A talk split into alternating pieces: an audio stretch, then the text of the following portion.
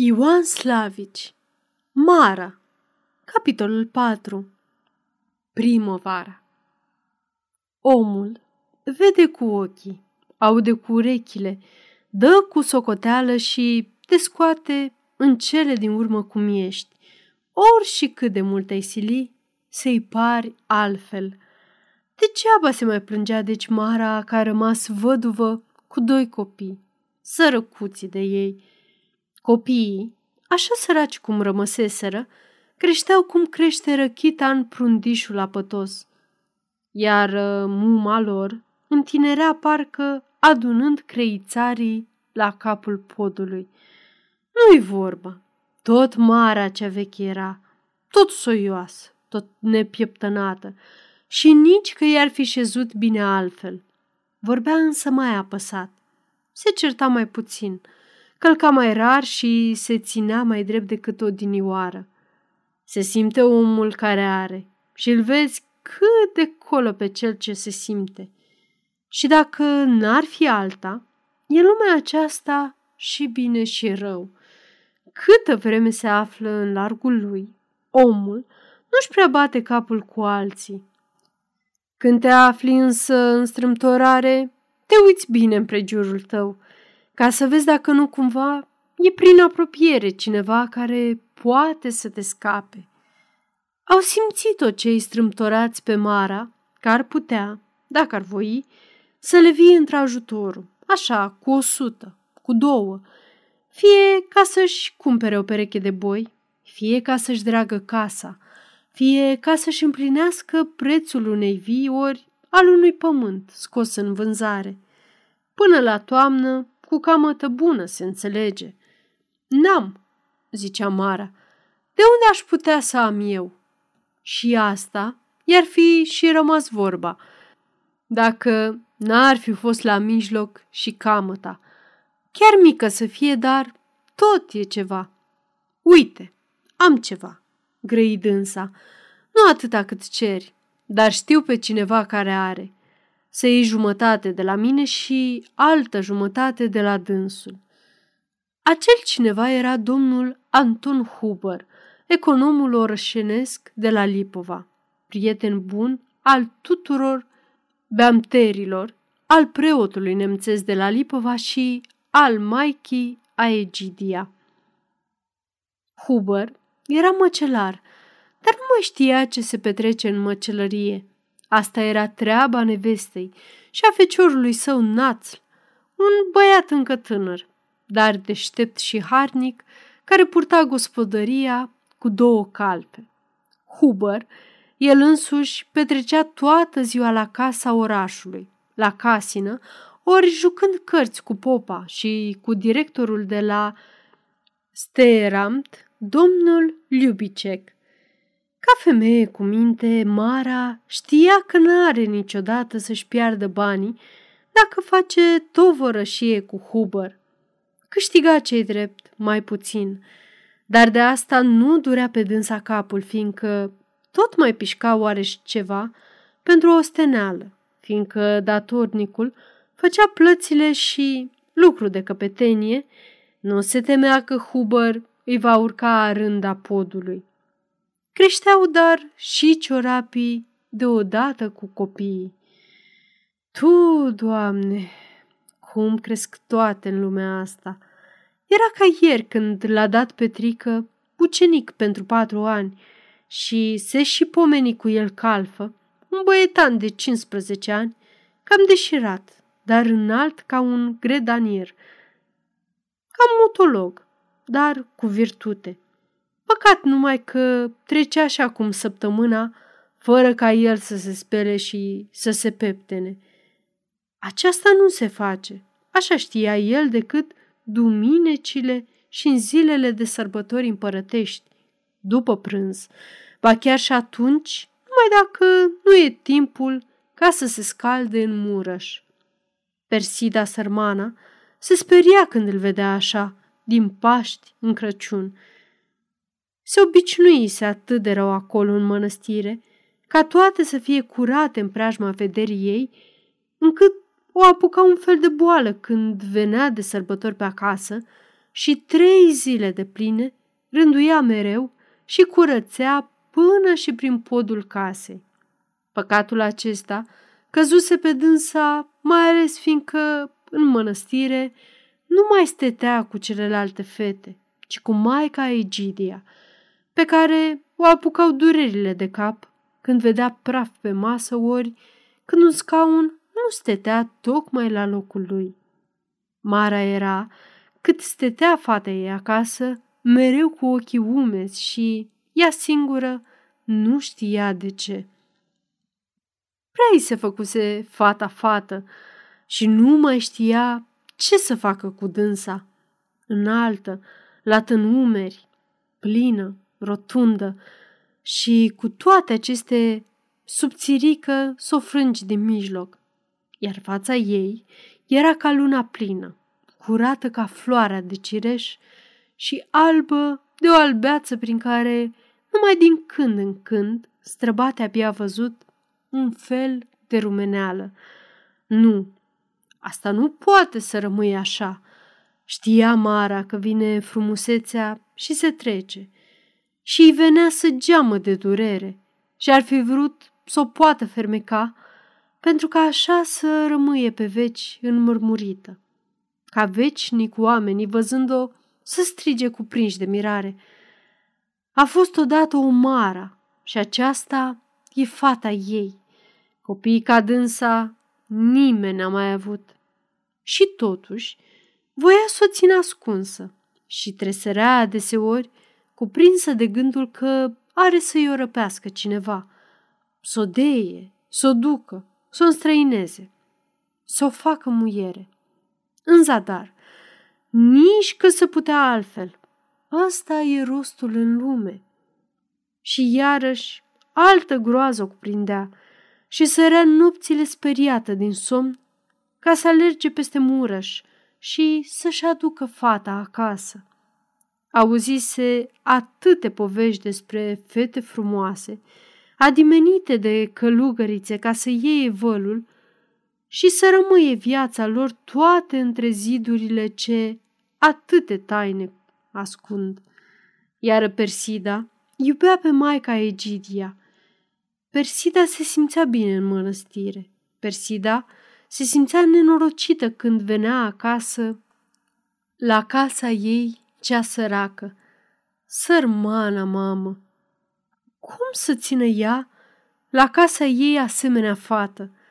Cât a ținut postul Paștilor, Mara a rânduit mereu, a curățit, a văruit și răzvăruit și-a adres casa și-a îngrădit din nou curtea și-a cumpărat mai întâi masă, apoi scaune, apoi și două paturi nouă, un dulap, ba până chiar și trei icoane.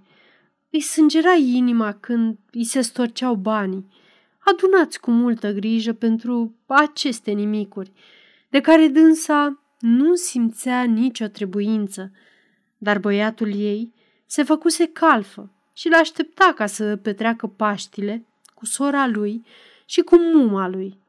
Își aștepta copiii, care nu mai erau săraci ca o dinioară și ținea ca Persida să se simtă bine acasă. Aceasta este o înregistrare Cărțiaudio.eu. Pentru mai multe informații sau dacă dorești să te oferi voluntar, vizitează www.cărțiaudio.eu. Toate înregistrările Cărțiaudio.eu sunt din domeniu public. Sărmana mamă! Pe când ea se pregătea cu neastâmpăr să-și primească copiii, neastâmpărul vieții cuprinsese pe fica ei. La colț de uliță, peste drum de mănăstire, era măcelăria lui Huber.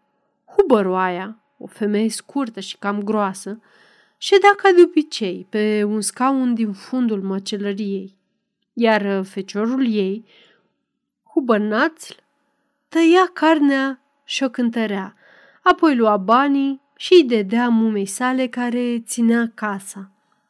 După ce cumpărătorii se răreau, Hubărnațl făcea rânduială strângea fărmiturile cu măturișca, apoi, dacă timpul era frumos, ieșea în fața măcelăriei ca să vază mai bine lumea. Deși măcelar, Hubărnaț era așa, la înfățișare, om plăpând, parcă mai mult fată decât fecior. Om de vreo 21 de ani, cu mustața puțină, cu obrajii rumeni, cu șorțul curat, oarecum rușinos, el semăna mai mult a cofetar decât a măcelar. Ai fi crezut că nu e în stare să frângă gâtul unei vrăbii. Așa era, în adevăr. Lovea cu toporul în fruntea boului și înfigea cuțitul drept în inimă, fiindcă asta era meseria.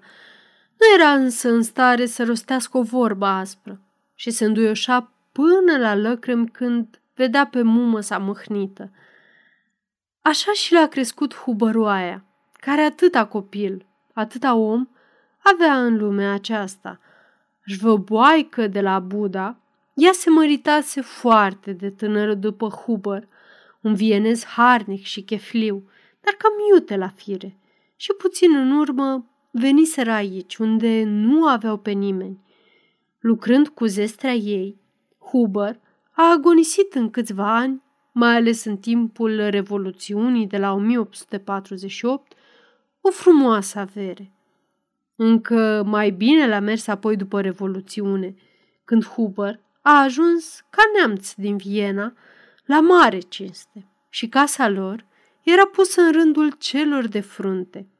Dar tocmai aceasta era nenorocirea hubăroaiei.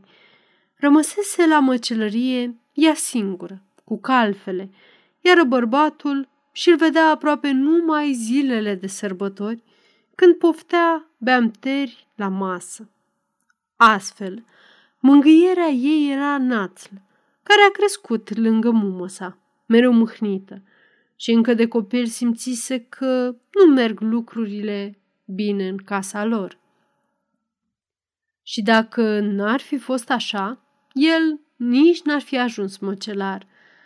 Îl dăduse tată său la gimnaziul din Timișoara, unde patru ani de zile cât a stat, a fost mereu între cei din tâi. Anul al cincilea însă, după vacanța de Paști, nu s-a mai întors, ci a rămas acasă, lângă mama lui, la măcelărie. S-a și făcut măcelar, însă firea lui nu i s-a înăsprit. Și când ieșea cu șorțul lui, curat, în colțul străzii, îți venea să crezi că nici nu e al lui șorțul, ci l-a pus numai așa, de încercare.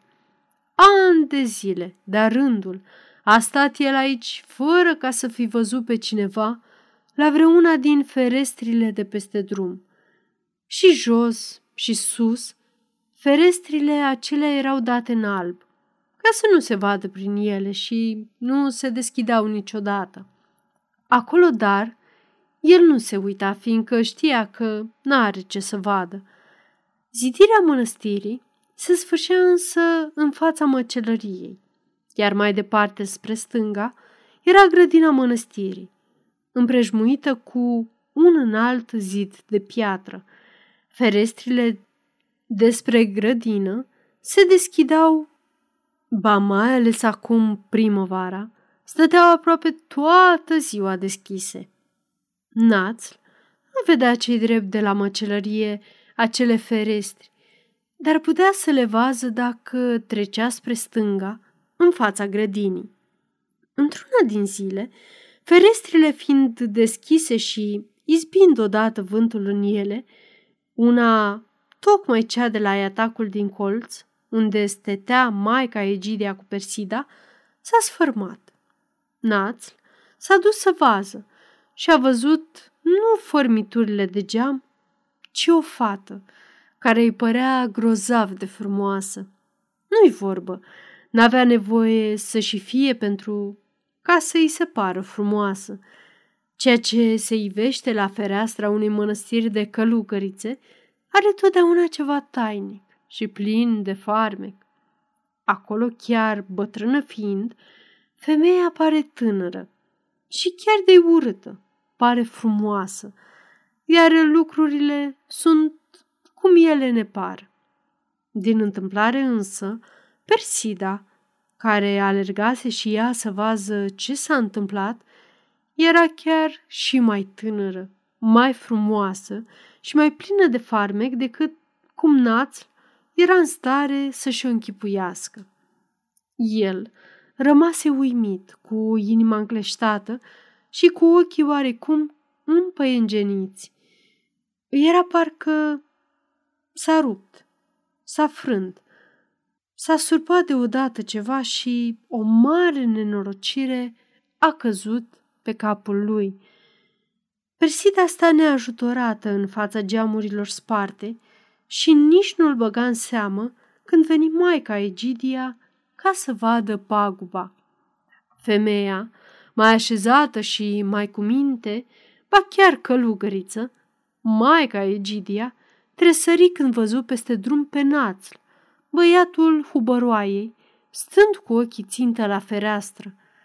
Îl știa de copil mic, îl socotise totdeauna cel mai bun băiat și mintea îi se oprea în loc, văzându-l atât de îndrăzneț. Sidi, grăi dânsa măhnită și apucă fata de braț ca să o dea din vederea tânărului. Rău a făcut, căci acum se opriră și ochii Persidei asupra tânărului cu șorț alb, cu obrajii rumeni și cu mustața mică. Acum își dete și ea seama de ce sta acel tânăr acolo. Obrajii ei se umplură de sânge și era parcă o săgetase ceva prin inimă. Atâta a fost, nu mai mult. Și ea nu mai putea să fie ceea ce fusese. Taine mari și nepătrunse de mintea omenească. Atât a fost numai. Și gândul copilei era mereu la fereastra cea spartă, la frumusețea zilei de primăvară, la omul ce stătuse acolo, peste drum, cu ochii uimiți și cu răsuflarea parcă oprită. Se temea să mai intre în casă. Tremura când se apropia de fereastră. Suspina greu când se uita și nu-l mai vedea acolo. Și totuși nu mai avea stâmpăr. Nu mai găsea loc de repaus. Își făcea mereu de lucru în casă. Nu i-a făcut și nu-i făcea. Nu i-a zis și nu-i zicea nimeni nimic. Nu știa nimic, nu gândea și totuși, așa, ca din senin, se zbătea copila ca și când ar fi voit să scape, să fugă și să se ascundă în fundul lumii. Iar două zile în urmă, când iar l-a văzut acolo, peste drum, ea a rămas nemișcată și cu ochii țintă la el. Era parcă pierdută, căzută într-un fel de leșin. Oamenii treceau de-a lungul uliței și dacă el nu și-ar fi tras seamă, ea ar fi stat mereu acolo, în fața lui. El însă iar s-a întors în fața ferestrilor, care nu se deschid niciodată. Nu se deschid, dar se pot deschide. Da, da, nu e voie, dar cu putință este. Dacă voiesc, pot, grăi dânsa și puțin îmi pasă. Ce era adecă? Îi făcea vreun rău cuiva? Păcătuia dacă deschidea ferestrile? Ca el să știe, grăi dânsa. Apoi se duse cu pași hotărâți, deschise fereastra din fața măcelăriei și rămase dreaptă, înaltă și cu fața deschisă în ea. Pe națl, care stătea în ușa măcelăriei cuprins de neastâmpăr, îl trecură fiorii. El ridică fără de voie mâna stângă la gură și îi făcu semn să închidă fereastra căci vedea lumea. Îi era frică de femeia ce stătea acolo, sus, în fereastră. Nu era păcat. Niciun rău nu i-a făcut Persida nimănui. Și totuși, ea se simțea umilită. Nu mai putea să privească în ochii Maikii a Egidia și nu se mai ducea. Nu mai voia să se ducă la fereastră. Era parcă o apucase un fel de nebunie. Care a trecut. Da, a fost o nemaipomenită ștrengărie, de care îi era rușine și mult ar fi dat ca nici el să nu fi băgat de seamă când ea a deschis fereastra.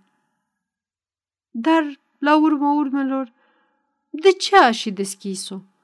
Numai și numai ca să-i arate că puțin îi pasă de dânsul, că poate, dacă vrea, să o deschidă, numai și numai ca să râdă de dânsul. Ar fi voit să-i scrie aceasta pe o bucată de hârtie și să-i arunce hârtia când îl va mai vedea stând ca un smintit în fața ferestrii. Dar era rușine. Era nesuferită viața aici în mănăstirea aceasta, unde dânsa era atât de singură și inima îi se bătea mai iute și mai tare decât de obicei, când se gândea că peste câteva zile va ieși și va sta iar acasă cu fratele ei, cu trica al ei, care acum nu mai era ucenic, ci calfă, un adevărat flăcău cu care poți vorbi. S-a și bucura Persida de sâmbăta floriilor, când Trica a venit să o iei și să o ducă acasă. Ce om se făcuse! Era tuns abia acum și îmbrăcat în haine nouă nouțe, din creștet până în călcâie, toate nouă. Nu-i vorba. Hainele erau cam largi și mânecile surtucului ajungeau până la degete, dar nimic nu era din târgul de vechituri ca mai înainte.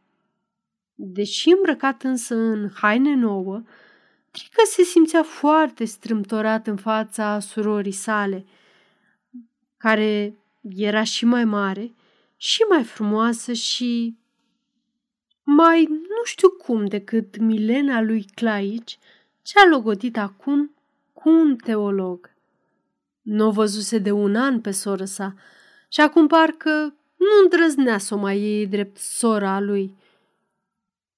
Trică, dragă, îi zise ea, întinzându-i mâna.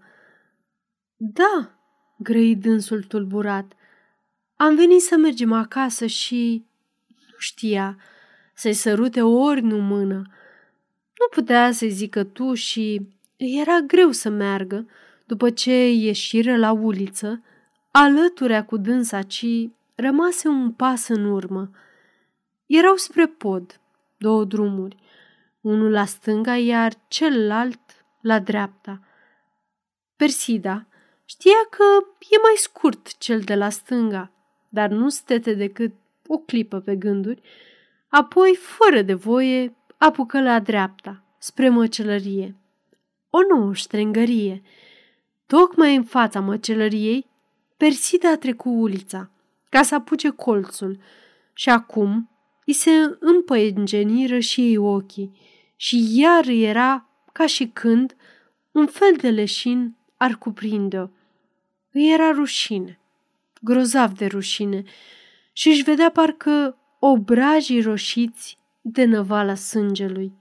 Naț, sfărma tocmai cu barda încheietura de la un genunche și când Persida se ivi peste drum și apucă spre măcelărie, el rămase cu privirea pierdută și barda îi tremura în mână. Hubăroaia se ridică din jeț și înaintă până în ușă. Servitoarea, care ținea coșul ca să-i se dea carnea, se uita și ea mirată, iar dincolo, peste drum, la celălalt colț, se oprise un bătrân și stătea cu gura căscată.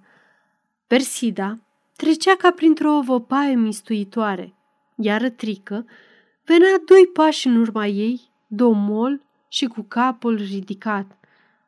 Trică! Grăi dânsa după ce trecut de măcelărie. Vino mai iute! Nu mă lăsa singură! Frumoasă e șerpoaica! Grăi hubăroaia! A cui să fie oare? Mie ca și când aș mai fi văzut-o undeva. Naț dete din umeri. El știa ce-i drept, unde a mai văzut-o, dar nu știa cui este. E de dincolo, din mănăstire, răspunse servitoarea. O vei fi văzut la fereastră. Obrajii lui înalți și astfel rumeni se făcură roșii ca bujorul. Nu, zise hubăroaia, ferestrile nu se deschid. Ai văzut? Întrebă domnul Berechi, bătrânul din celălalt colț, care acum trecuse ulița și stetea în ușa măcelăriei. A cui e? Se poate să mai întrebi? Ele îi dă muma ei. Așa e, da, e fata marei. Grăbi hubăroaia, mai întâi mirată, apoi dezamăgită. Păcat, îi venea să mai zică, dar n-a rostit vorba. Era oarecum înduioșată de gândul că e mare nenorocire să fie atât de fragedă, atât de frumoasă și să ai mamă pe Mara, precupeață și podăriță.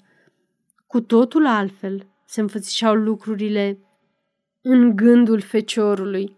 Era și el, mai întâi mirat, în urmă însă îi venea să ridice barda și să arunce în lună cu ea, apoi să lase măcelăria în grija mumei sale, să alerge după fata mare și să sfărâme capul celui ce-ar îndrăzni să se apropie de dânsa. N-avea nevoie, deoarece Persida nu era singură, ci băiatul, care acum venea alăturea cu dânsa, vedea foarte bine și știa la nevoie și el să sfărâme capete. Un lucru era pe care nu putea trică să-l înțeleagă, că femeile pe lângă care treceau, toate, până chiar și fetițele mici, se uitau cordiș, cu coada ochiului, la sora lui și apoi își mai și întorceau capetele.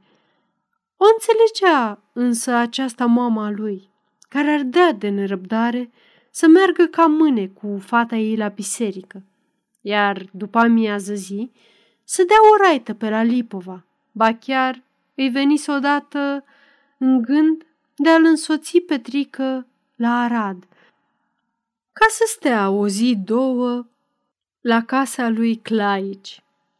De, e greu să ai fată mare, mai ales când trebuie să stai toată ziua la pod ca să adun creițari pentru ea. Fetele vreau să fie purtate prin lume, ca oamenii să le vadă și să le ducă vestea, să umble mereu, ca să-și întâlnească norocul. Și parcă știa Mara că aici, unde a crescut și unde toată lumea o știa de mică, fata ei nu o să-și poată găsi norocul. Dar a venit fata acasă și acum mama nu mai știa cum să se gândească. Lucrurile nu erau deloc cum ea și le închipuise. Se bucura Persida că a venit acasă și era voioasă, dar nu vedea schimbările ce se făcuseră în casă și prin pregiurul casei. Degeaba au fost cheltuite, degeaba osteneala și neliniștea, căci Persida ar fi văzut poate gardurile huluite și gunoiul prin curte, dar nu se uita nici la curtea cea curată și bine îngrădită, nici la pereții de curând văruiți.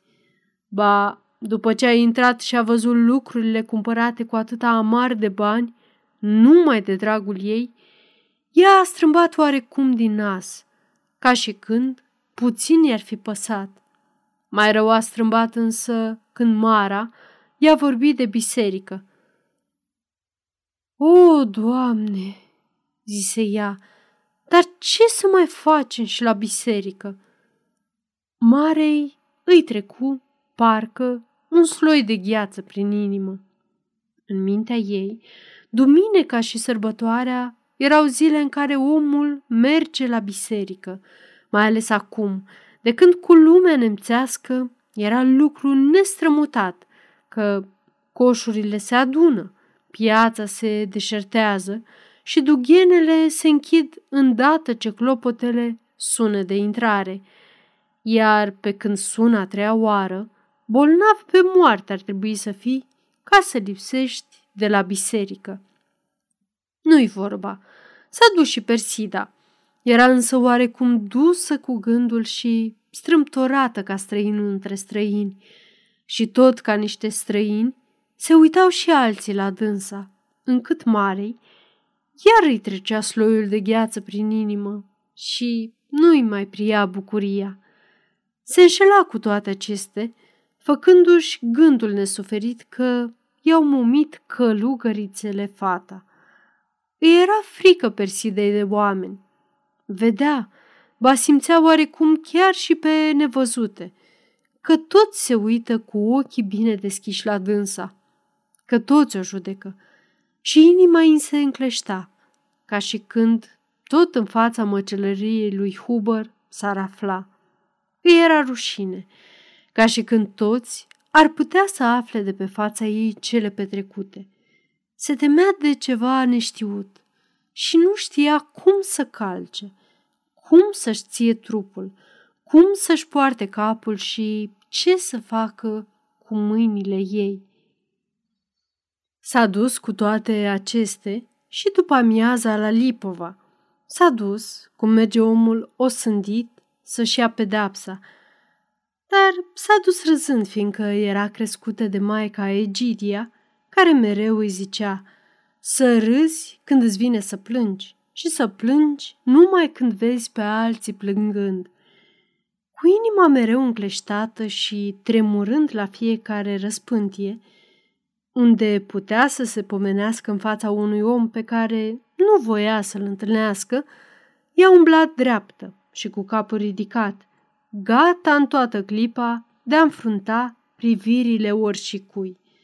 Era deci obosită când s-a întors acasă.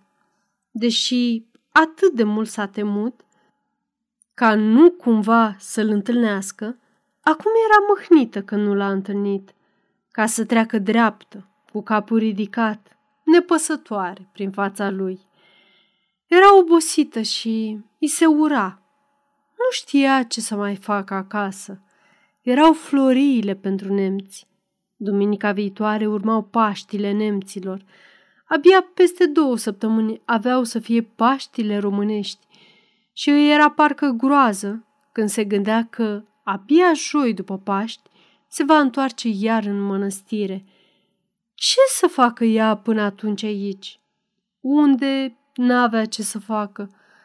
Mara vedea că fata ei n-are ce să facă și se simțea nenorocită, că nu știe ce să-i facă.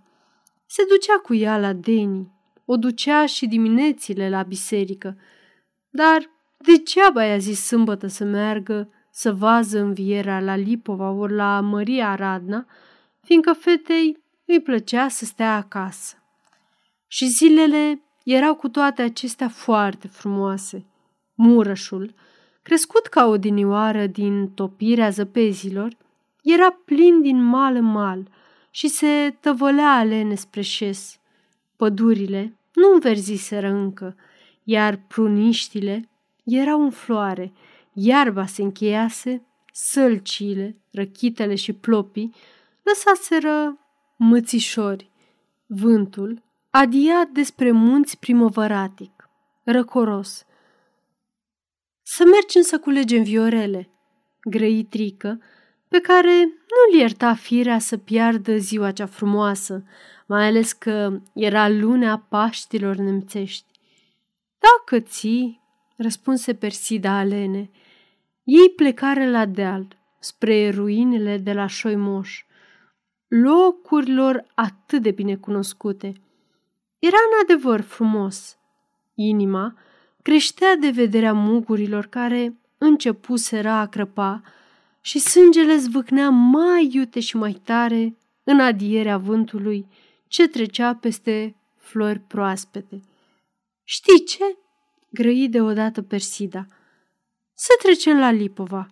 Îți aduce aminte colo, deasupra viilor, ce frumos era și câtă mulțime de viorele. Era nu-i vorba, mai frumos aici. Dar frumos era și acolo, Pretutindeni era frumos și bine. Dacă vrei, răspunse dar trică. Apoi se întoarseră la vale. Trecură murășul, fără ca să-și mai pună viața în joc și fără ca să plătească creițarei și o luaseră spre sărărie, ca să iasă deasupra Lipovei. Să trecem prin oraș, grăi Persida, că e mai aproape. Nu era mai aproape, dar, la urmă urmelor, și prin oraș tot acolo ieșeau. Sărmana copilă! A trecut cu inima încleștată prin oraș și era deznădăjduită când s-a văzut la cele din urmă case. Ar fi vrut acum să spună că rău au ales drumul și să se întoarcă iar prin oraș ca să apuce drumul pe la sărărie. Asta însă nu mergea. De, zise ea după ce sosiră între vii, tot e mai frumos la șoimoș. Știu eu că e mai frumos, îi răspunse Trică, pe care inima îl trăgea acolo, unde a petrecut atâtea zile din copilărie. Da, însă deasupra viilor mai erau și alții, care veniseră să caute flori și să vadă de acolo, din deal, murășul și lumea cea mare și largă. Persida a început să urce mai cu virtute. A urcat, a căutat și a adunat flori. Apoi s-a întors iar prin oraș la pod, obosită frântă. Hubărnaț se întorcea și el, obosit frânt de la Radna, unde e atât de frumos acum primăvara. Dacă n-ar fi fost pe pod, el ar fi apucat fie la dreapta, fie la stânga. Aici însă nu-i rămânea decât să meargă înainte, drept în flacăra cea mare, ce se ivi fără de veste în calea lui. Era greu, afară din cale. Cum să treacă? Cum să calce? Cum să-și ție mâinile? Cum să se uite la ea? Să-și ridice pălăria ori să facă așa, ca și când n-ar cunoaște-o. Persida tresări când îl zări, își îndreptă trupul și își săltă capul. Nu mai era obosită. Îi venea să zboare de ușoară ce se simțea și era ca beată de gândul că a fost și el la Radna să caute flori de primăvară. Trecând pe lângă dânsa, el se uită zâmbind și cu fața deschisă, ca la niște vechi și buni prieteni, la Persida și la fratele ei. Apoi își ridică pălăria și salută ca un băiat bine crescut. Încât Persida, așa înțepată cum era, trebuie și ea să dea din cap. Cine e acesta?" o întrebă Trică cu glasul cam îmbufnat. Cine să fie?" răspunse ea. Hubernarț. De unde te cunoaște?" Nu mă cunoaște, dar o cunoaște pe mama." Trică se uită înapoi. Așa-i, zise el, ăsta e Hubernarț. Mara se simțise și ea foarte măgulită când Hubernalț a salutat-o în două rânduri. L-a dus și l-a întors, mai altfel decât de obicei. Măgulită se simțea dar și acum, când văzut din capul podului cât de frumos a ridicat feciorul lui Huber pălăria în fața copiilor ei. N-avea cu toate aceste cuvinte de a se bucura, fiindcă seara, Persida, era foarte neastâmpărată. Nu își mai putea găsi locul și rămase în cele din urmă dusă pe gânduri. Avea în sufletul ei ceva ce nu putea să spună nimănui, iar aceasta nu pentru că s-ar fi sfiit, ci pentru că nu știa nici dânsa ce are. Se temea ea însăși de sine.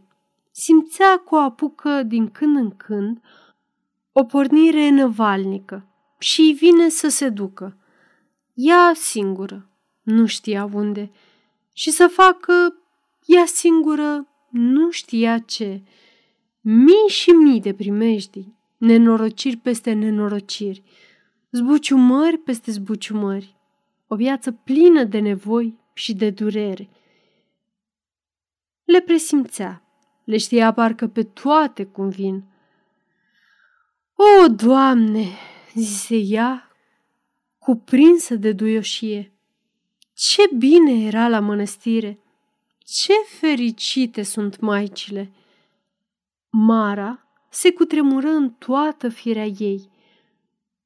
Îți place ție, fiindcă te-ai obișnuit cu maicile, răspunse ea. O să vezi însă că e bine și afară din mănăstire. Mai mult n-a zis Mara, dar acum era hotărâtă să-și ducă fata la Arad. Neapărat să o ducă și soție cât de mult acolo, ca să se obișnuiască cu lumea